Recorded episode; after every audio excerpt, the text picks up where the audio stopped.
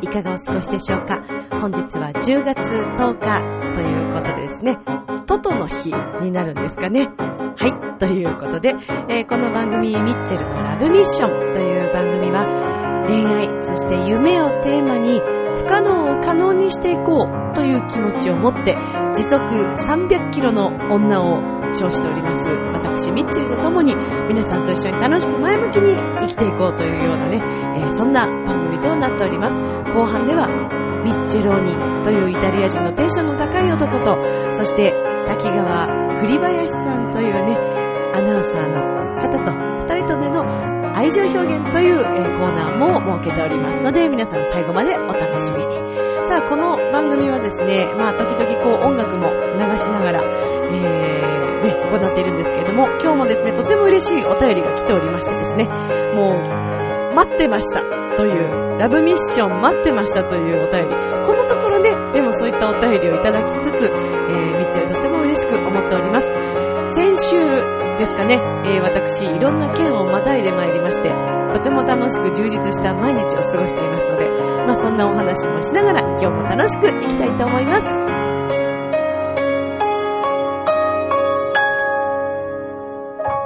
この番組は輝く人生を共に研修、司会の株式会社ボイスコーポレーションの提供でお送りします。さあ、それでは今週も始まります。ミッチェルのラブミッション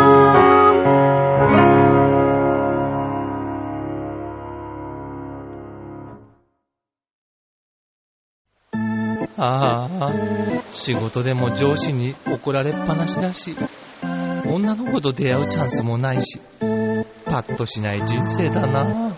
そこのあなた。人生を輝かせるにはまず自分磨きが大切。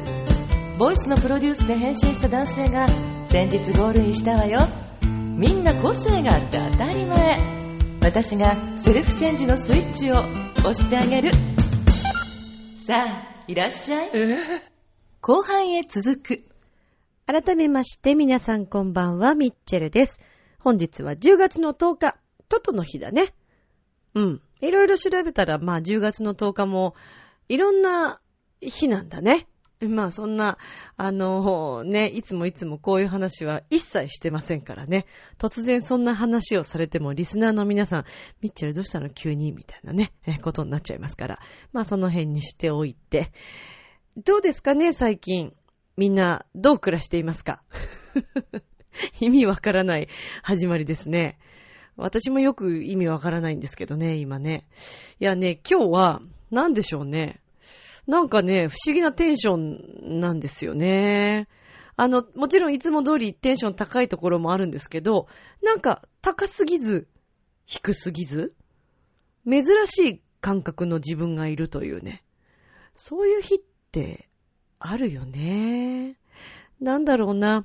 まあ、今日、あのー私はですね、ちょっと初めてお会いしてきた方々が、えーいらっしゃいまして、まあ、ちょっと詳細をどこまでお話ししていいのかどうかっていうのがあるんですけど、まあ、あのー11月にですね、私、えまあ、この震災後、ちゃんとしたボランティアとしては初になりますけれども、ずっと行きたかった、え、あの3.11の震災で、まあ今もなお大変な思いをされていらっしゃる皆様に何か元気を届けたいなということを、まあ常日頃ずっと思っていたんですけれども、なかなかそうですね、どういうふうに行動していいのか、今一つ自分の中で、うん、うまく行動ができなかったんですけれども、やっと、いいですね、お話をいただきまして、えーこの度11月の4日にですね、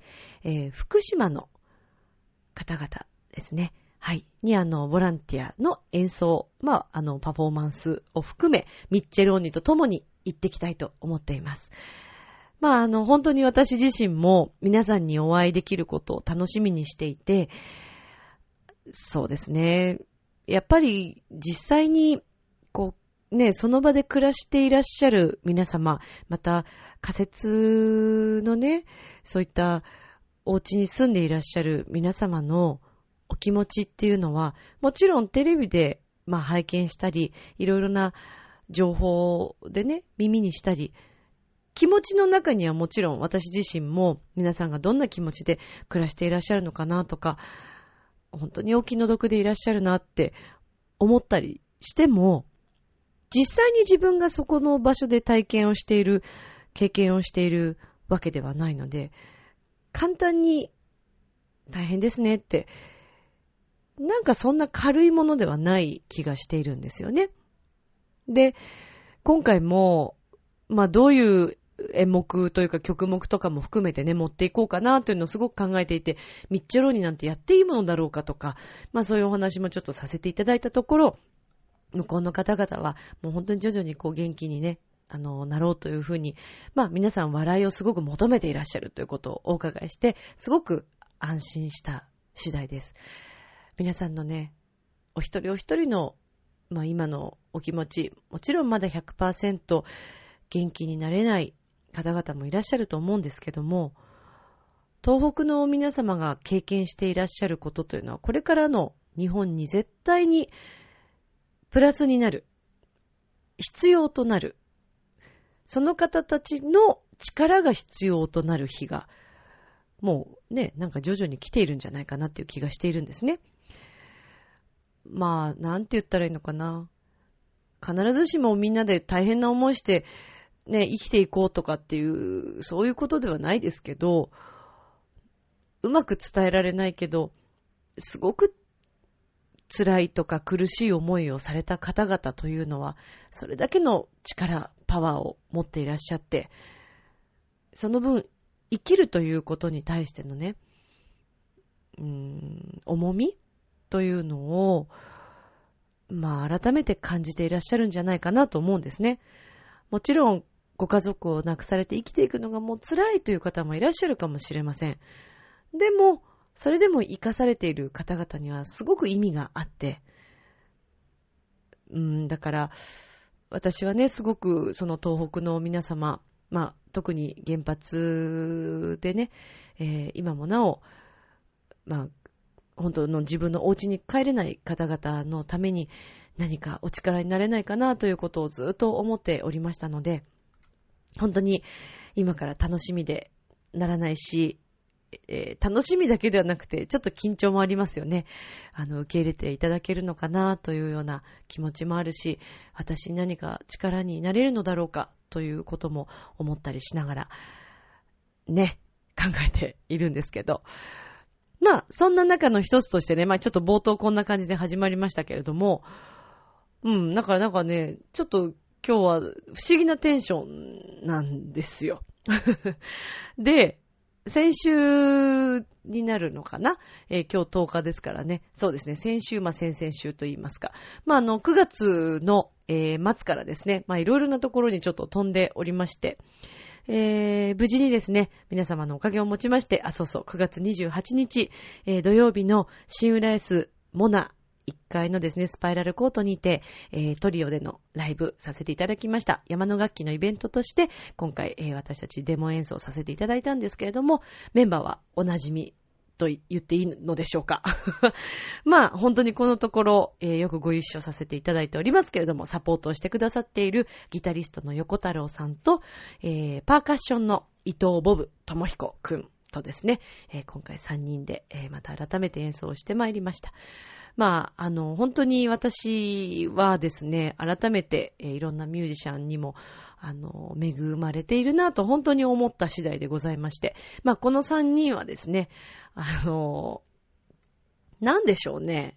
テンションが合うと言いますか、馬が合うと言いますか、音楽のですね、あの、方向性とか、お互いにもっとこうしていきたいとか、もっと良くしようという気持ちをすごく持って、えー、挑戦しているまあ仲間でして、私にとってはもう本当に今後も二人はなくてはならない存在だなと思っていて、まあ、あの、本当にサポートのお二人にはですね、これからも力をお借りして、えーまたまたライブをしていこうと思っている次第でございまして、12月1日日曜日にもですね、えー今回は横浜の、えヒルサイドガーデンという、まあ、結婚式もできるとこなんですけど、そこでライブをさせていただくこととなっております。今回このトリオの3人だけではなくって、豪華メンバーですよ。えーピアニストのコータさんと、そして、えーボーカルの、私同級生でね、もう二期会というオペラのスタジオの時からずーっと仲良くしている、もう本当に長い長い友人、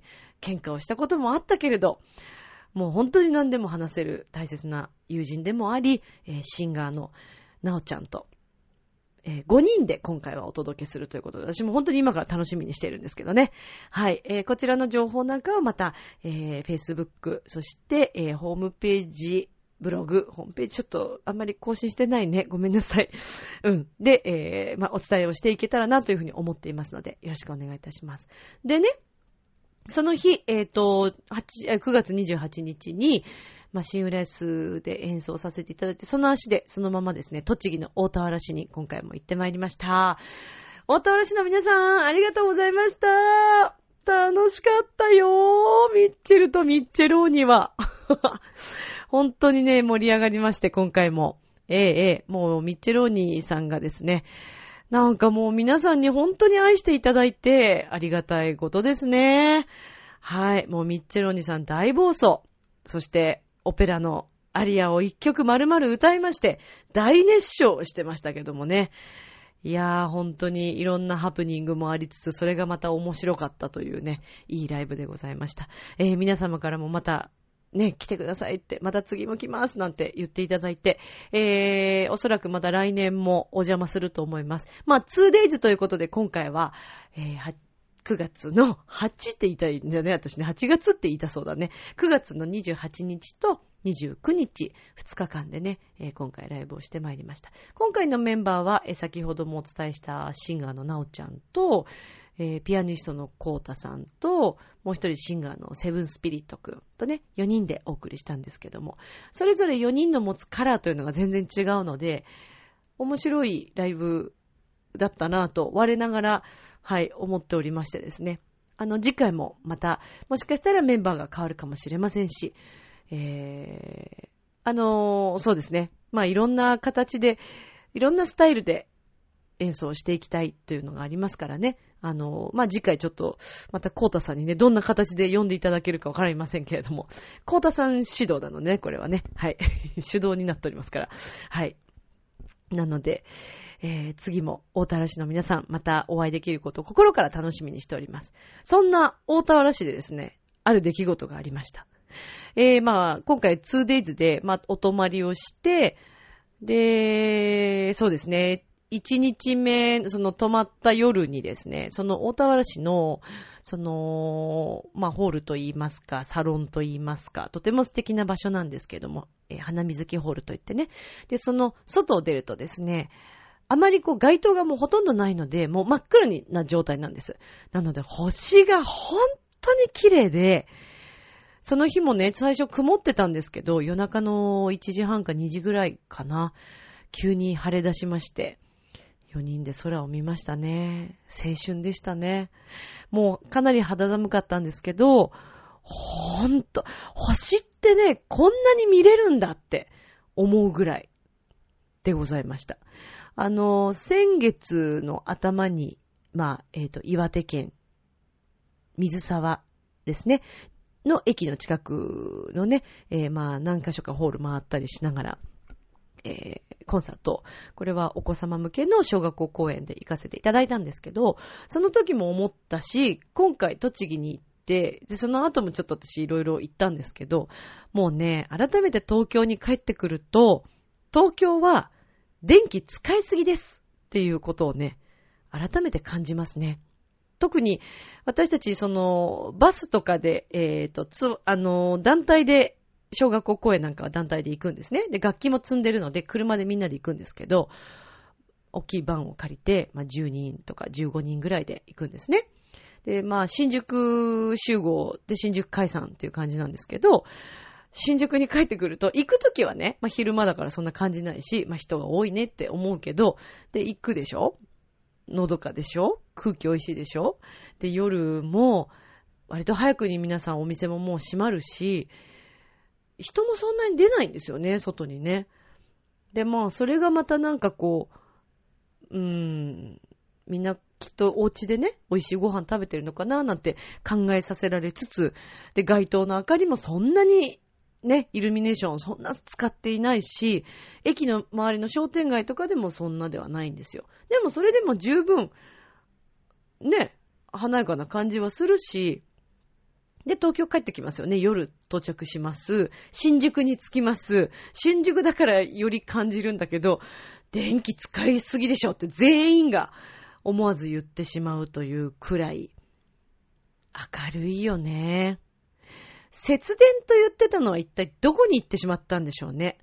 まあそのつながりでなんですけどね。で、まあまあその 2days があって、まあ2日目も星を見まして本当に綺麗で。で、えっ、ー、と、その2日目終わってそのまま私今回はですね、福島県の浪江高校の、えー、音楽部の生徒さん3人の、えー、ね、とっても可愛い女の子たちに、え、レッスンをさせていただきに行ったんですね。というのが、浪江高校に私の大学時代の同級生が、えー、先生をしておりまして、まあ、あの、本当に大学卒業以来全くほぼもう連絡取っていなかったんですけど、私のその学校公演の事務所からですね、どうやらまあ、いろんな学校さんに開放が、あの、こういうのがありますけど、どうですかってお知らせが言ってたみたいなんですね。で、まあ、すごいタイミングで、その、お友達からメールが来て、クリちゃんこういうのやってるの？写真が載ってたんだよ、なんて、学校に解放が送られてきてね、っていうことで、あ、久しぶりっていう連絡を取ったんですね。で、え、よかったら学校で呼んでよ、なんていう話をしてたんですけど、実は、えー、まあ、ちょっと波江高校ね、ご存知の通り、それどころではちょっと今なくて、そして今、あの、仮設の校舎で、みんな授業して頑張ってるんだよっていう話から始まりまして。で、音楽部の生徒さんは3人ということで、えー、もちろんま声を出すことはできるんだけれども、もっともっと、あの、元気よく歌ってほしいということで、えー、今回私、あの、レッスンをさせていただきました。で、まあそんなところからね、その呼んでいただいて、あの、学校さんにお邪魔していったんですけど、まあ実際プレハブのね、校舎で、えー、授業されている皆さんなんですけど、えー、元宮市になるのかな？元宮高校というところがありまして、その高校の裏に仮設の学校を建てて授業をしていらっしゃるんですね。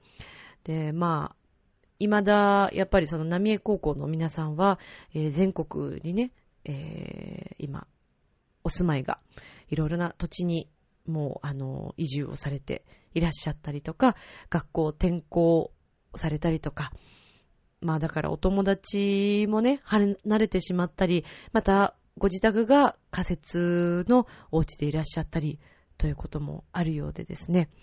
まあいろいろな複雑な気持ちがありながら、お話を、実際のお話を聞いて、で、改めて私本当に思ったのが、本当のことをもっと、もっと自分も知っていかなくてはいけないし、知るべきだし、私たちはそのいろんな情報、まあ入ってきますけれども、その情報が果たして正しいのかどうかというのを自分でも判断しなくてはいけないんだなっていうことを改めて感じたんですね。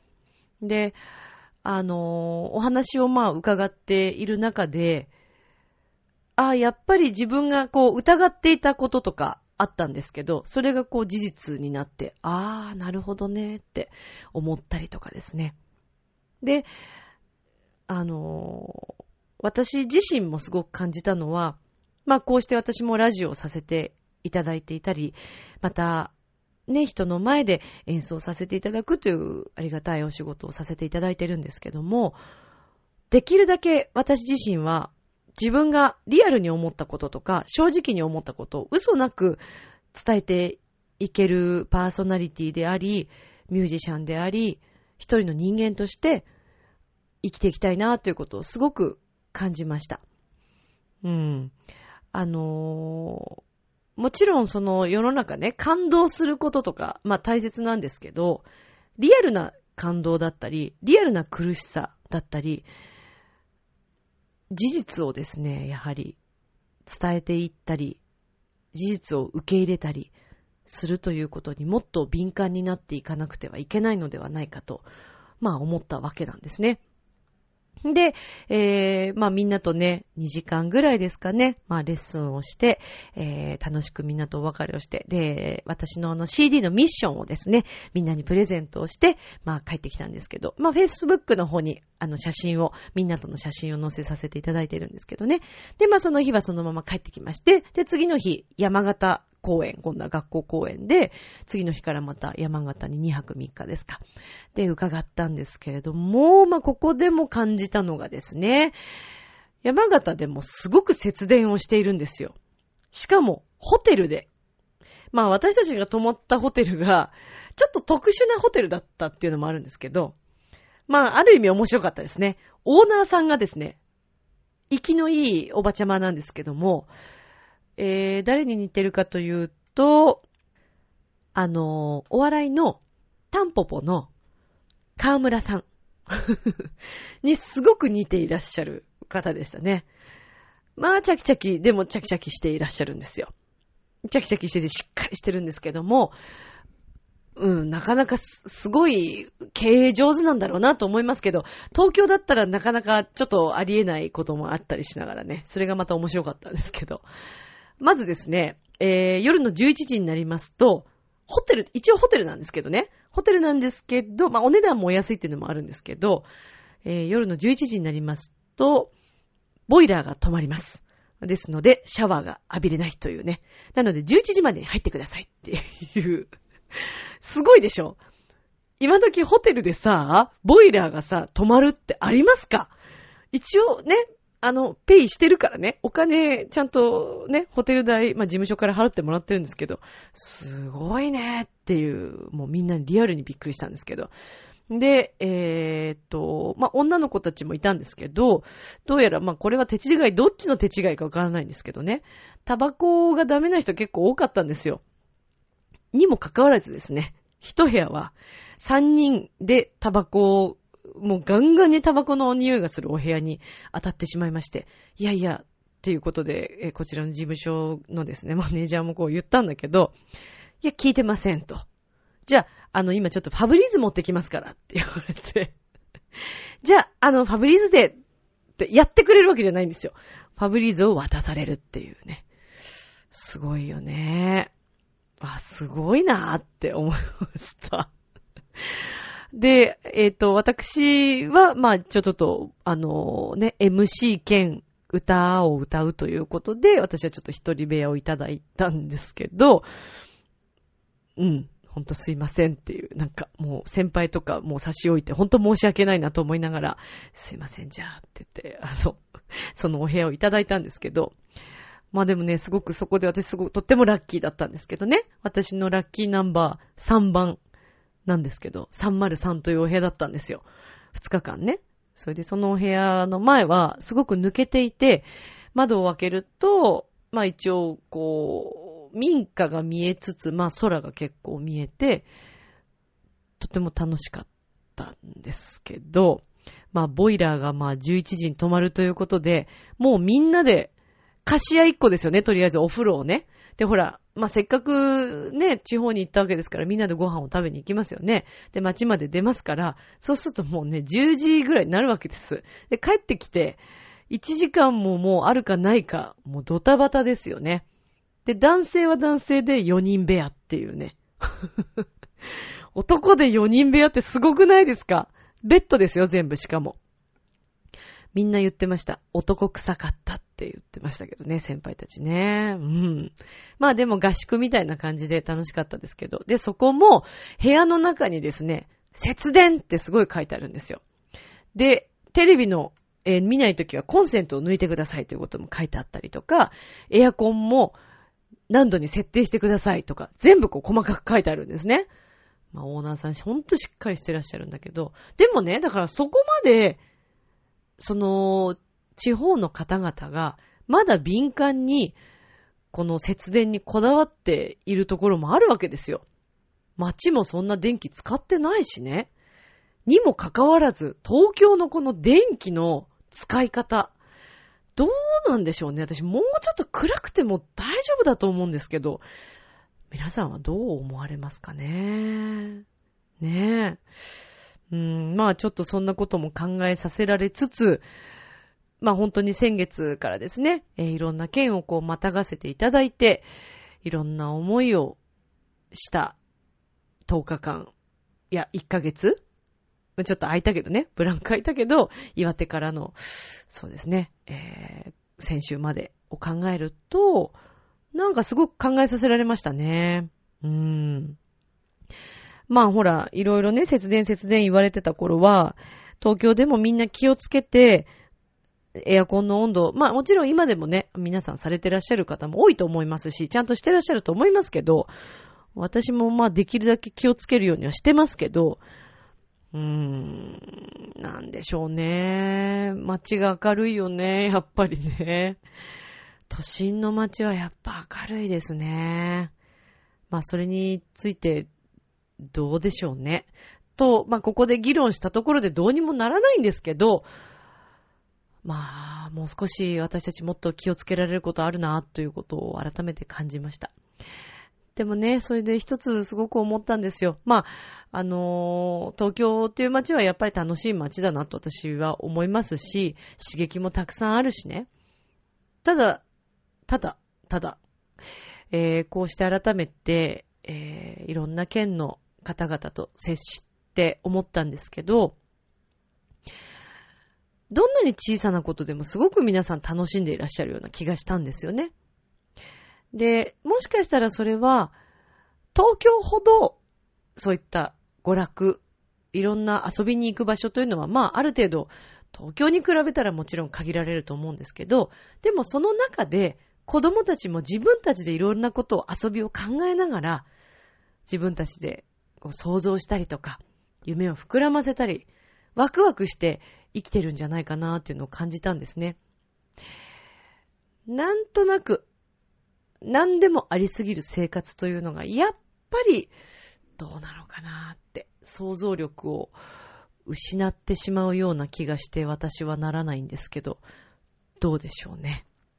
まあだから大人になってもね、いつでもこうワクワクできるような、そんな気持ちで毎日過ごしていきたいなと思っているんですけど、まあちなみに私は、あの、ワクワクね、まあ、ミッチェローニーがかなりワクワクして生きてますから、彼にはすごく支えられてますけども、できるだけね、でも本当にいろんなことに敏感に生きていきたいですよね。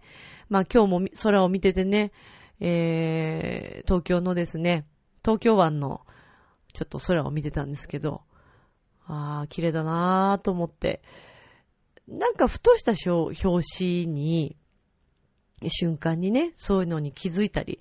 で、星はね、東京はやっぱりそこまで見えないですよ。でも、ちょっとベランダに出て、少しでも、こう、星を眺めたり、月を見たりするだけで、あ、自分がこう、自然の中に生きているんだなぁというのをすごく感じませんかね。栃木に行った時には本当にそれを感じました。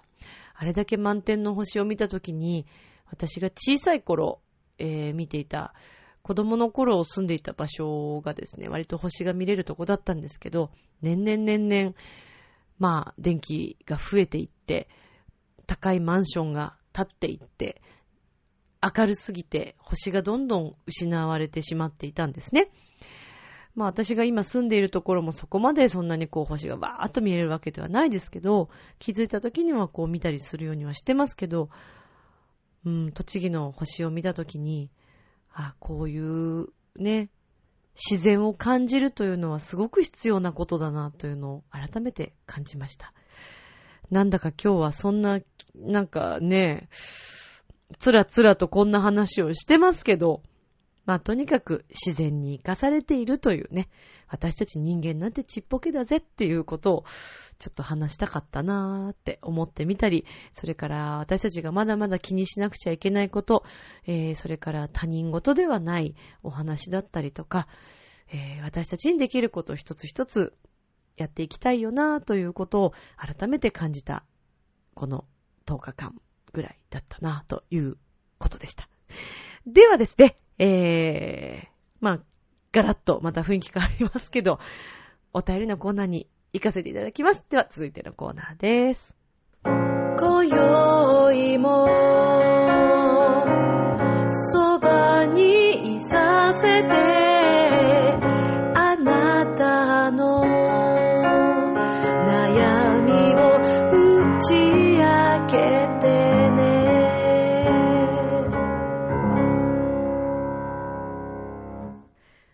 ということで、お便りのコーナーでございます。もうね、ミッチェルは嬉しくてしょうがないわけです。前回も言ったかもしれませんが、お便りをいただけることの幸せ感、たまらないです。感謝ですよ。笑ってますけど、本当に嬉しいんですよ、私。ありがとうございます。では、まず、まずこちらから行こうかな。はい。では、まずこちらのお便りから行きましょう。むつきげんやさん、今回もありがとうございます。さて、ではむつきさんのお便り読みたいと思います。ミッチェルさん、こんばんわらび餅。新しいですね。こんばんわらび餅。わらび餅大好きですけどね、私。今回のテーマ、おもてなし。今が旬のテーマですね。では早速ネタに走りましょう。笑いって書いてありますけど、ネタが来ましたね。1、動物園でおもてなし。お、オラウータン。も、モモンガ。て、テナガザル。な、怠け者。し、シマウマ。動物園って時々行くと楽しいですよね。これ、こうやってもう読むしかないじゃん、私っていう話だよね。おもてなしやるんだったらもう滝川さんしかいないもんね。じゃあ次滝川さん呼びましょうか。じゃあ滝川さんお願いしますね。2、水族館でおもてなし。お、おっとせ。も、もろこ。て、天狗台。な、なまず。し、白イルカ。白イルカのバブルリングは一見の価値ありですよ。です。さあ、どうしたらいいかな、これ。もう一個。3、お酒を飲んでおもてなし。お、オレンジブロッサム。も、モスコミュール。で、テキーラサンライズ。な、生ビール。し、シーブリーズ。カクテル好きなので全部カクテルにしようと思ったのですが、なから始まるのが見つからず断念。以上、思いつくおもてなしのネタでした。ミッチェルさん、一度飲みながら語りたいですね。というね、ことなんですけどね。もう誰になったのかわからないという、まあ私なんですけども。むつきさん リスナーさん、大丈夫だよね、みんな。ね、ミッチェルだから許してくれるでしょ？何それっていう。許してね、みんな。いやいやいや。むつきさん考えましたね、でもね。ありがとうございます、お時間。これ、これのために、ね、おもてなしのために全部これ考えていただいたようですけど。まあでもちなみにね、そうそう、今回のその、お便り募集のテーマが、おもてなし。皆さんにとってのこう、おもてなしって何ですかっていうのを、あの、出したんですけど。私が思うおもてなしは、まあね、普通かもしれないけど、例えば、そうだな、なんか大切な日に自分でこう手作りのものを作って差し上げるとか、お菓子とかね。とか、ただのそれプレゼントっていう？えー、私にとって最高のおもてなしってなんだろうな。あ、でも、私の場合はですね、まあ、おもてなしに入るのかどうかわからないですけど、できるだけ、その、音楽とかに関わってくださる皆さんには、えー、特にですね、うん、いい気持ちで演奏してほしいっていうのもありますし、お力をいただいているわけですから、皆さんにはできるだけおもてなしができるように頑張ろうと思っているのと、そして何よりも来てくださった皆様におもてなしができるように頑張りたいなというふうに思ってはいますかね。ラブミッションのこのラジオの中でも皆さんにおもてなしができたらいいなと思ってるんですけど、おもてなしというよりね、なんか皆さんにおもてなしされてるような感じもありますけど、いかがでしょうか？はい。むつきさん、ありがとうございます。あの、すいません。全然嬉しいですよ、私。だから、あの、これにこれずまた、あの、メールくださいね。ねえ、ありがとうございます。むつきさん、そして私ね、あ、むつきさん、あの、愛知県からいつもこう、あの、レターを送ってくださってるんですけど、来年、ツアーを組もうかなと今、企んでおります。なので、その場合、名古屋に行けたらいいなっていうふうに思っているんですよ。むつきさん。っていうね、ことで、はい。ちょっと宣伝も兼ねてお話ししましたけど。さあ、では、えー、続いてのお便り。こちらですよ。もうね、ラブミッション。まあ今までもね、ラブミッションに、こう、この恋愛トークにふさわしいお便りを何通かいただいておりましたけれども、また久しぶりにいただいております。今回、新しく、そうですね。初めてお便りをしてくださった方です。では、読みます。ラジオネーム、マクド赤坂さん。嬉しいですね。ありがとうございます。さあ、では、早速。ミッチェルさん、こんばんは。こんばんは。初めてお便りします。ありがとうございます。本当に嬉しいです。えー、毎回楽しくラジオ、拝聴させていただいています。うわ、嬉しい。本当に？ありがとうございます。さて、今回の恋の悩みで、どうしようもなくなってしまったので、ミッチェルさんにメールしました。ほらほら、来ましたよ。来ましたよ、皆さん。もうミッチェル今どんどん体が熱くなってきましたからね。抱擁してます、今。よくわかんない。なんで私が、なんで私がほてっていかなくちゃいけないのっていうね、話ですけど。では、読みましょう。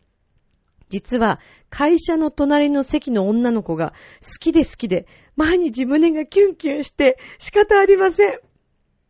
いいいいよすごくいいよもうこの時点で私泣きそうだもん。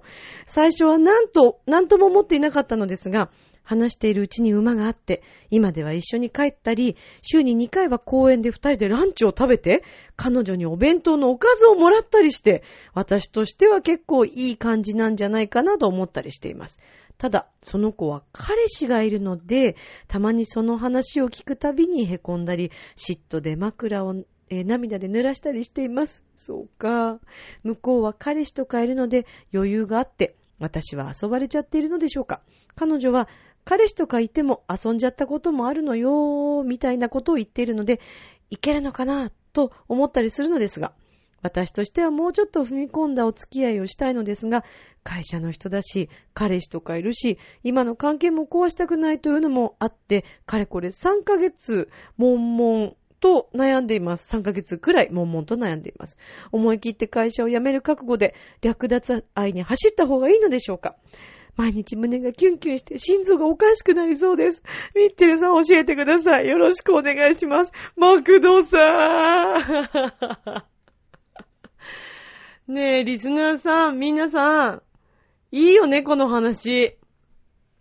あのね、恋って、これが恋なんです。いいんです、これで。でね、まず、えーマクドさん、私が思うにですね、会社を辞める覚悟はしなくていいと思います。そこまで、そこまで頑張んなくていいと思います。というのが、だってもう状態的にすごく仲良さそうじゃないですか。だって一緒に帰ったりさ、ランチでお弁当のおかずもらったりってもう恋人みたいですよね。その雰囲気としては、聞いてる感じ。いや、本当に、マクドさんが思う通り、いい感じなんじゃないかなって私も思います。でも彼氏だよね、問題は。どうなんでしょうね。まあ実際にね、彼氏がいても、他の人と遊びに行くっていう女の子もいるみたいですし、この間なんか芸能人のある方がおっしゃってましたけど、結婚してても奥さんが彼氏がいるっていう人がいるんだって。しかもね、多分結構踏み込んだ関係になってるみたいですよ。だからさ、そこなんですよ。そこ。うん、私はあの、誰かが傷つくような形は、おすすめはしたくないし、自分のやったことってやっぱり返ってくると思っているので、違う形であれ、なんであれね。だってやっぱり人を傷つけたりするってことは、いいことではないですからね。ただ、うーん、そうだな。マクドさんでもほら、彼女は結婚しているわけではなく、ただの彼氏ですよ。ただの彼氏。だってさ、彼氏がいたってね、それは、マクドさんと出会う前にもしその方と付き合い始めていたのであれば、それもしょうがないことじゃないですか。出会ってなかったんだもん。で、その後マクドさんとね、こう出会って楽しくなって、ああ、もっと一緒にいたいなって思っていることもなきにしもあらずですよね。ただ一つ、彼氏とかいても遊んじゃったこともあるのよっていう、この一言が気になりますね。となると、もしかしたら彼女さんは、ありかし普段からこう表になる方で、思われることが多い方だったりするんでしょうかね。そして、マクドさんの気持ちを知っているんでしょうかね、これは。でもそうだな、遊ばれちゃってる。うーん。マクドさん、遊ばれたいですか？それとも、ちゃんと付き合いたいですか？そこもまず一つですよね。ただね、その胸がキュンキュンするということはね、とっても素敵なことなんですよ。マクドさん。この世の中ね、好きって何って言ってる人たちが本当に存在するんです。それが悪いとは言いませんよ。それは悪いとは言わない。でも、あのね、人は好きっていう気持ちとか、その人に好かれたいとか、その人ともっと仲良くなりたいとか、思うからこそ人は成長するわけですよ。そしてね、そうやってね、枕で泣いて、涙で枕を濡らすというその夜があるからこそ、幸せを感じた時にさらに幸せになれるんじゃないですか、マクドさん。私何一人で興奮してんだろうね。まあ、ミッチェルもいろいろありましたよ。いろいろありましたけど、もし私がマクドさんの立場だったら、とりあえず気持ちとかそういうのは特に言わないで、あのー、もっと仲良くします。うん。仕事にもちゃんと精を出しつつ、できる自分も、えー、見せたいし、プライドをね、やっぱそこは持ちたいので、私の場合だからその男の人に対してってことでしょ？だから、うーん、そうだな。その人に見合うような自分になれるように、まず自分を成長させるために、いろいろこう頑張りつつ、お仕事とかも頑張りつつ、あとはその人とこうお話ししている時間がお互いに楽しいのであれば、それをもっともっと楽しくして、そしたら気づいたら、私、彼といるより、マクドさんと一緒にいた方が自分らしいって思うこともあるかもしれないじゃないですか。だからそっちに頑張った方がいいと思います。そして、その毎日胸がキュンキュンするということをぜひ大切にしていただきたい。マクドさん、いいことなんです。今おいくつですか？年齢、これ言っていいのかな ?20 代 ?20 代ですか？これからじゃないですか、マクドさん。リスナーの皆さんどう思いますか？私はとにかく、えー、本当にまず、もう一回言いますけど、会社を辞める覚悟のその略奪愛はやめた方がいいです。もしこれ略奪愛できたとしても、会社を辞めちゃうってなると、マクドさんのほら、ね、その生きていく道というのがまたちょっと変わってきちゃうでしょ？だから、会社が本当に気に入っていたりとか、あの、ちゃんとお仕事が、あの、今のお仕事が自分にとって大切だなと思うのであれば、そこはもう、あの、辞める必要はないですし、それこそあれですよ。今ちょっとそれでふと思った。カルメンっていうオペラご存知ですか？皆さん。マクドさん、カルメン見たことある？えー、私の大好きなオペラなんですけど、カルメンというのはとっても魅力的な女性なんですね。で、えー、歌の中でもありますけど、彼女の。私はいつ恋をするかわからないと。鳥のようにね、今日飛んでっちゃうかもしれないし、恋をするのは明日かもしれないし、今日かもしれないし、そんなのわかんないわよと。だけど私に恋されたらご用心よって言ってるんですけど、本当に魅力的な女性でも本当男の人たちからも言い寄られるんです、彼女は。で、あるとっても真面目な男性に、こう、恋をするんですね、カルメンが。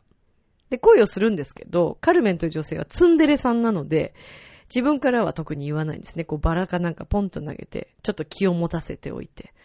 で、その彼はとっても真面目な人でですね、あのー、衛兵の五長のお仕事をしているんですよ、彼は。で、仕事にも忠実、真面目。で、そんなカルメンみたいな女性にはね、もうとんでもないと最初は自分でこう言い聞かせるんですけど、もう惹かれてしまうんですね。で、まあ、カルメンがちょっとある事件を起こしまして、捕まってしまいまして、で、ホセが彼女をこう見張っているんですけれども、まあ、恋してますから、そしてツンデレツンツンしてたのがいきなりデレッとされて、ホセは彼女を逃がすことを決めるわけです。で、逃がしました。で、一緒に逃げました。で、もちろん愛し合うんですけれども、カルメンはですね、いつも私のそばにいてっていう感じでこう仕事に行かせてくれないんですね。で、彼もどんどんどんどんもうカルメンにもう続婚ですから、いよいよですね、この仕事を蹴って、カルメンはジプシーの仕事、あのー、世界にいるんですけど、もうそっちの世界に一緒に入るわけですよ。自分の仕事を投げ打って。なんですけどね、だんだんそれを失っていくホセに、カルメンは魅力を感じなくなってくるんですね。そして喧嘩も絶えないわけです。いろんな意味で。まあストレスもあるでしょうしね。で、そんな時に、闘牛士のエスカミーリョというまたかっこいい男が出てくるわけです。彼はもうみんなから人気者。闘牛士としても強い。そんなエスカミーリョと最終的には恋をしてしまい、そしてホセは行く場所を失い、嘆くんですけども、カルメンがあまりにも、えー、もう私はもうあなたには未練はないと言われて、指輪まで投げられて最後。ひどいですね。でもね、カルメンは正直に生きてるだけなんです。悪い女性でも何でもないんですよ。そして、ホセはもうちょっとおかしくなってしまいまして、最後、カルメンをですね、刺してしまうという、そんなストーリーがあるんですね。もちろん、マクドさんはそんなことしないですよ。そういうこと言ってるんじゃないですよ。何が言いたいかというと、仕事は仕事でしっかり、そこは持って、マクドさんのかっこよさを常に彼女に見せてったらいいと思うんです。そしたらね、自然とね、彼女だってフラッと来ますよ。もしこれでね、その彼女がマクドさんの良さに、これ以上彼氏に、えっ、ー、と、そこまでもうちょっと踏み込まなくなったとしても、そしたら、その方とは縁がなかったのかもしれない。でもその代わり、マクドさんがどんどんどんどんそうやって成長していけば、もっとその彼女以上の方に出会うこともあるかもしれないですし、だから、あんまりこう、ね、下手に行かず、今のこのいい状態を保ちつつ、さらに彼女と仲良くなる方を考えたらどうでしょうかね。で、付き合う付き合わないっていうのはちょっと、ちょっと、ちょっと苦しいかもしれないですけど、まあまあ、ちょっと置いといて、遊びに行ってみたらどうなんですか？ちなみに。ご飯とか、このお仕事以外に、この週に2回は公園でランチっていうのはお仕事の合間ですよね。例えばお休みの日になんかちょっとたまには飲みに行かないとかそういうのはあるんですかね。そしたらそこでまた違う一面が見れるかもしれませんし、なんかこう二人でいる時間をとにかく今増やすというのはどうでしょうかね。もちろん焦らずにゆっくり。で、ちょっと時々弾きながら。私もできないんだけどさ、でもあんまり、あのー、押し引き？差し引き？押したり引いたりっていうのがね。でも時々、ひ、引くとさ、彼女もさ、あれ？あれ？ってなったりすると思うんですけどね。私はもう完全にマクドさんを応援していますよ。だからぜひ頑張ってほしいなと思います。略奪愛とか考えない方がいいです。だから。その彼死は、存在するんでしょうけど、いていないようなものだと思ってみていいんじゃないですかね。自分と彼女とのことだけを今はまずとりあえず考えて、彼女のことも応援しつつ、もし彼氏の相談をされても、へえ、そうなんだって言って、ちょっと辛いけど、そこちょっと我慢して、そしたらね、もしかしたら彼女、あれやっぱりあなたと一緒にいたいって言ってくれる日来たらいいね。私本当に応援しています。そのキュンキュンするマクド赤坂さんを応援しますし、そんなマクドさんが大好きです。頑張ってくださいね。頑張ってね、本当に。ああ、またなんか、あのー、なんかあったら教えてほしいんですけど、ぜひあの、お便りいただけますでしょうか。すんごい長く私喋っちゃったけど、すいませんね。大興奮しました。いや、だから恋愛っていいんだってばみんな。ね？そんなミッチェルはどうかって？まあ、ミッチェルも涙でね、あの、枕を濡らすこともありますよ。それはもちろん。ちなみにですね、すごくいらないどうでもいいことで、えー、私勝手にあの妄想して突っ走ってしまうタイプなので、えー、今回のですね、えー、旅行、え演奏旅行でですね、え山形のその11時でボイラーが止まってしまうそのホテルで、え枕をちょっと濡らしました。でも、後々考えたらどうでもいいことでした。はい。っていう、そんなこともありました。だから一緒だよ、マクドさん頑張ろう。応援してます。またぜひお便りください。えー、もちろん恋愛のことでなくてもですね、皆さんからのお便りお待ちしております。えーお便りは、ミッチェルアットマーク、チョアヘヨドットコム、m-i-c-c-e-l-e アットマーク、チョアヘヨドットコム。チョアヘヨの、えー、ホームページの方からも、えー、私の番組にですね、お便り飛ばすことできますので、皆さんよろしくお願いいたします。お待ちしております。次回のテーマはどうしましょうね。何がいいかな。うーん。そうだな。まあちょっと恋愛ネタにしてみますか？そしたら。あ、じゃあ、初恋をテーマにしましょうか。まあ、というのがですね、私11月の9日に、え、以前の死者もセブンティーンという名前で頑張っていたグループ、名前が言葉なにチェンジいたしました。はい。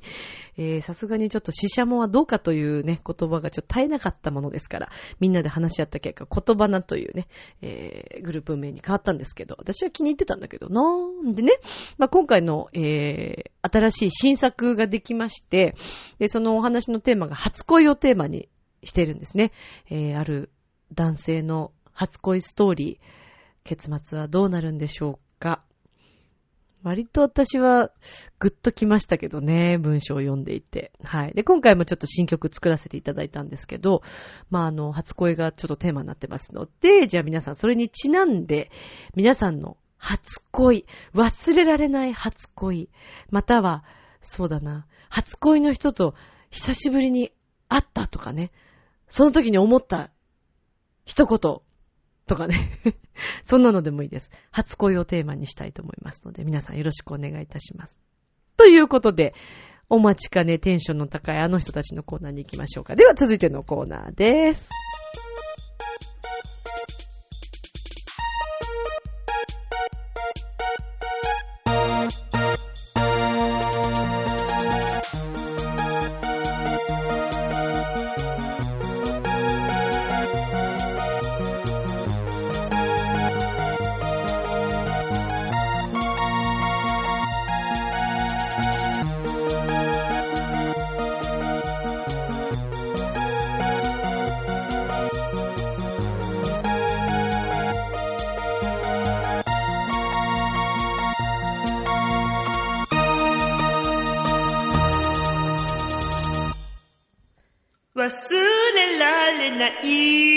チェローニさん？君との思い出ミッチェローニさんそれは、それは初恋です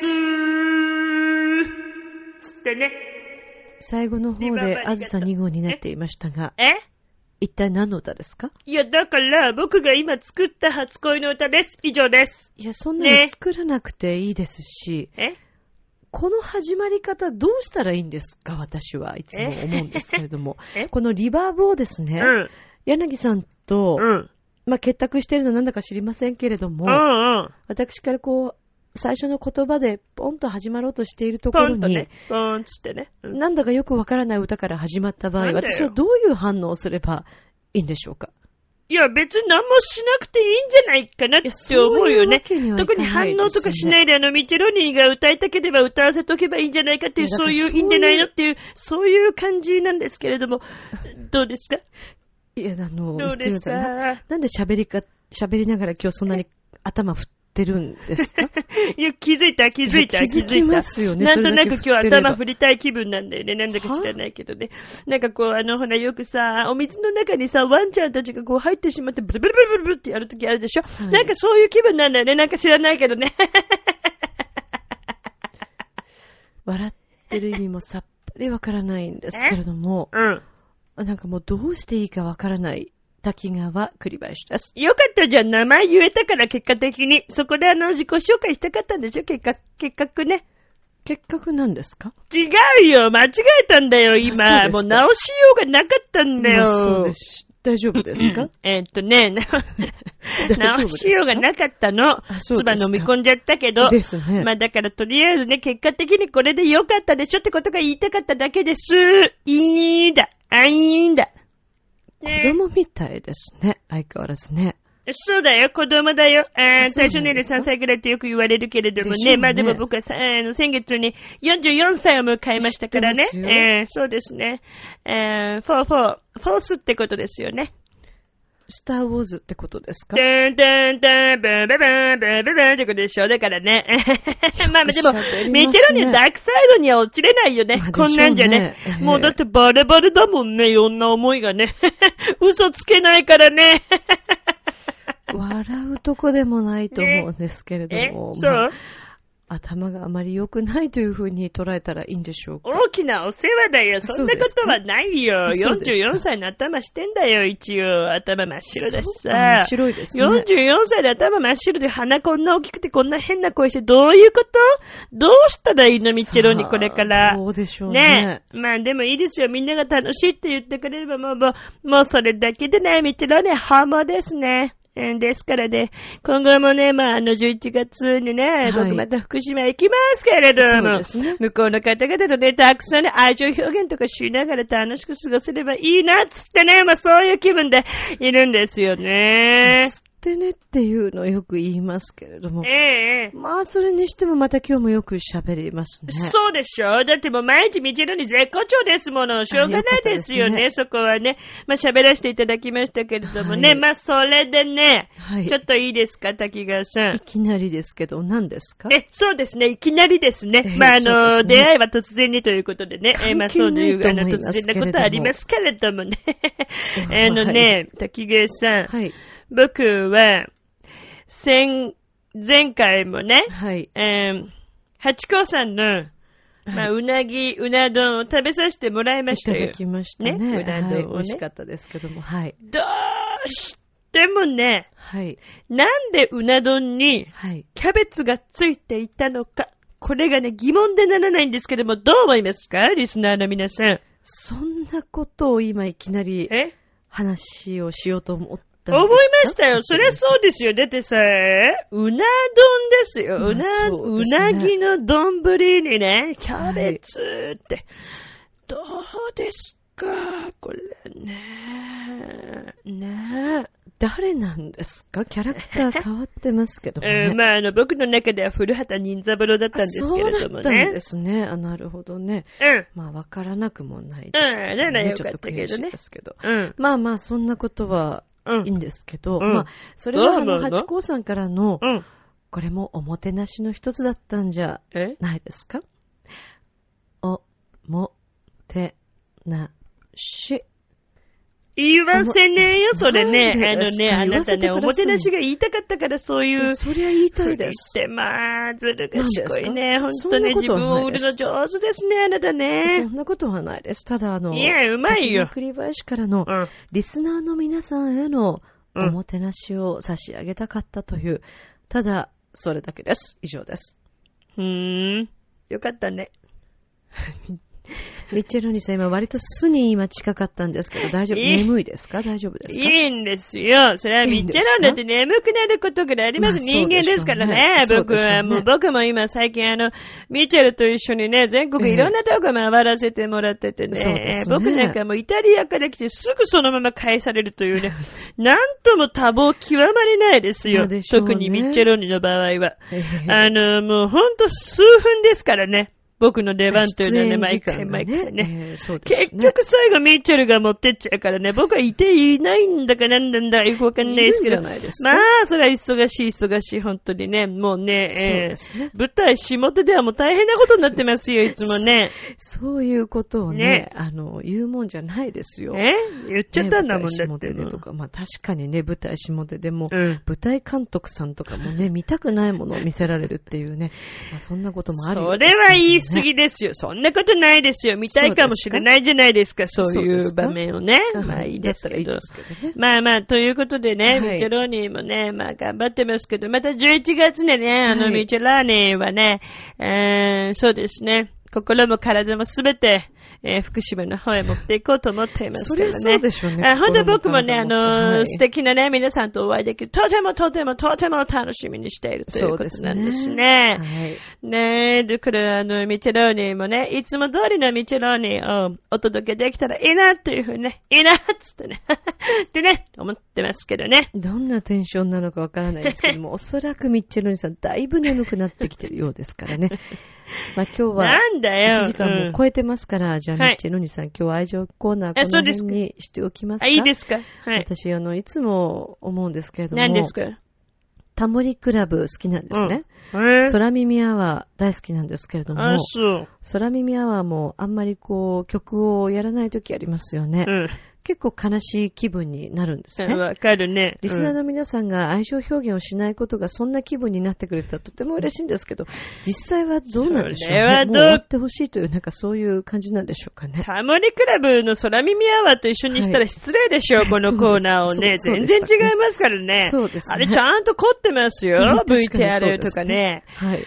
とんでもないですよね。この番組はね。ねねタモリクラブ好きの人じゃ敵に回すようなこと言わないでくださいね。まあでも、ミチェラにもタモリクラブ大好きですよ。ええ、ミッチェルと共にね、はい、よくたまに見させてもらいますけど。そうです。まあじゃあ今日この辺にしときますか。なんだかよくわかんなくなってきましたからね。もうミッチェルさん、声も変わってきてますからね。じゃあもうこの辺にしときましょうかね。そうですね、はい。ということで、はい、本日も愛情表現ございませんでしたけれども、はい、また次回楽しみにしていただきたいと思います。私、滝川栗林と、はい、えー、解説員のミッチェローニでした。つってね、なんか今日は普通の終わり方して 珍しすぎるでしょ、ね、こんな終わり方ね。珍しいですね。こんなのめったにないけどね。そうですね ね、珍しいですけども、だいぶね、まあ、こういう終わり方が普通だと思います。そりゃそうだけどさ。今日も、サンキュー。なんでお前が最後なんだよチャオチャオ。なんだか釣られてきちゃったよ。なんであんなイケメンまでいるんだ？あなた自分を分かってる、うん、第一印象って何で決まるか知ってる？え？コミュニケーションの始まりは何だと思う？誰でも変われるチャンスはあるのよ。あるのよ。それから数ヶ月後。自分らしさを自分で見つける。なんて素晴らしいんだ。恋も仕事も今最高にノリノリだぜ。スイッチをします。ボイスコーポレーション明日もスマイルでラブミッション今日もありがとう。ジョアヘヨ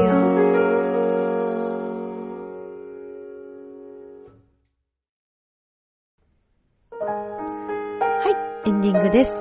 皆さん今日もお楽しみいただけましたでしょうか？前半でもなんかいろいろ、なんかね、もう独り言のように喋ってましたけれども、失礼いたしました。さて、えー、次回もですね、皆さんお楽しみにしていただきたいと思いますけれども、先ほどもお話ししました11月の9日、えー、渋谷のラトリエというね、えー、ホールで新しい作品、冬に咲くひまわりというね、えー、初恋物語を語りとともに、音楽とともにお届けします。そして、えー、12月1日日曜日、えー、最初にお話しした5名でですね、えー、横浜のヒルサイドガーデンというところでライブをしますので、皆さんぜひ遊びに来てください。今から予定を立てていただけたら嬉しいです。ということで、今宵も良い夢を、明日も楽しい一日を、そして良い恋を、バイバーイおやすみ。さて、ここで皆様に告知をさせていただきます。10月19日、20日、この2日間にわたりまして、浦安市民祭りが開催されます。その10月20日日曜日には、あなたの白子に戻りがつお、上映会、そしてトークライブを開催いたします。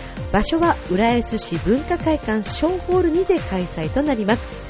この映画主演をされているのは浦安の魚市場の店主でありまたバンド漁港のボーカルも務めていらっしゃいます森田釣り竿さんそしてバンドの新海光一さんが主演をされておりますがこの映画を皆さんと一緒にご覧になっていただいて、そしてその後トークライブを楽しんでいただくということとなっております。この映画の監督、今井誠監督もいらっしゃいまして、実は私ミッチェルがトークライブご一緒させていただくこととなりました。さて、この作品についてなんですけれども、ムージックラボ2013にて観客賞最優秀男優賞を獲得し、多くの観客の方から賛美を浴びた浦安市の魚市場初人情劇となっております。さて、えー、皆様にはぜひこの映画もご覧いただきたいと思うんですけれども、楽しい釣り竿さんたちのこのトークもお楽しみいただきたいと思います。私も盛り上げられるように頑張っていきますので、ぜひぜひ皆さん応援に来てください。ということで、改めて10月20日、日曜日、あなたの白子に戻りがつを上映会、そしてトークライブです。えー、時間ですけれども、会場は16時、開演は16時半を予定しております。浦安文化会館小ホールにて、料金は無料です。ぜひ皆様のお越しをお待ちしております。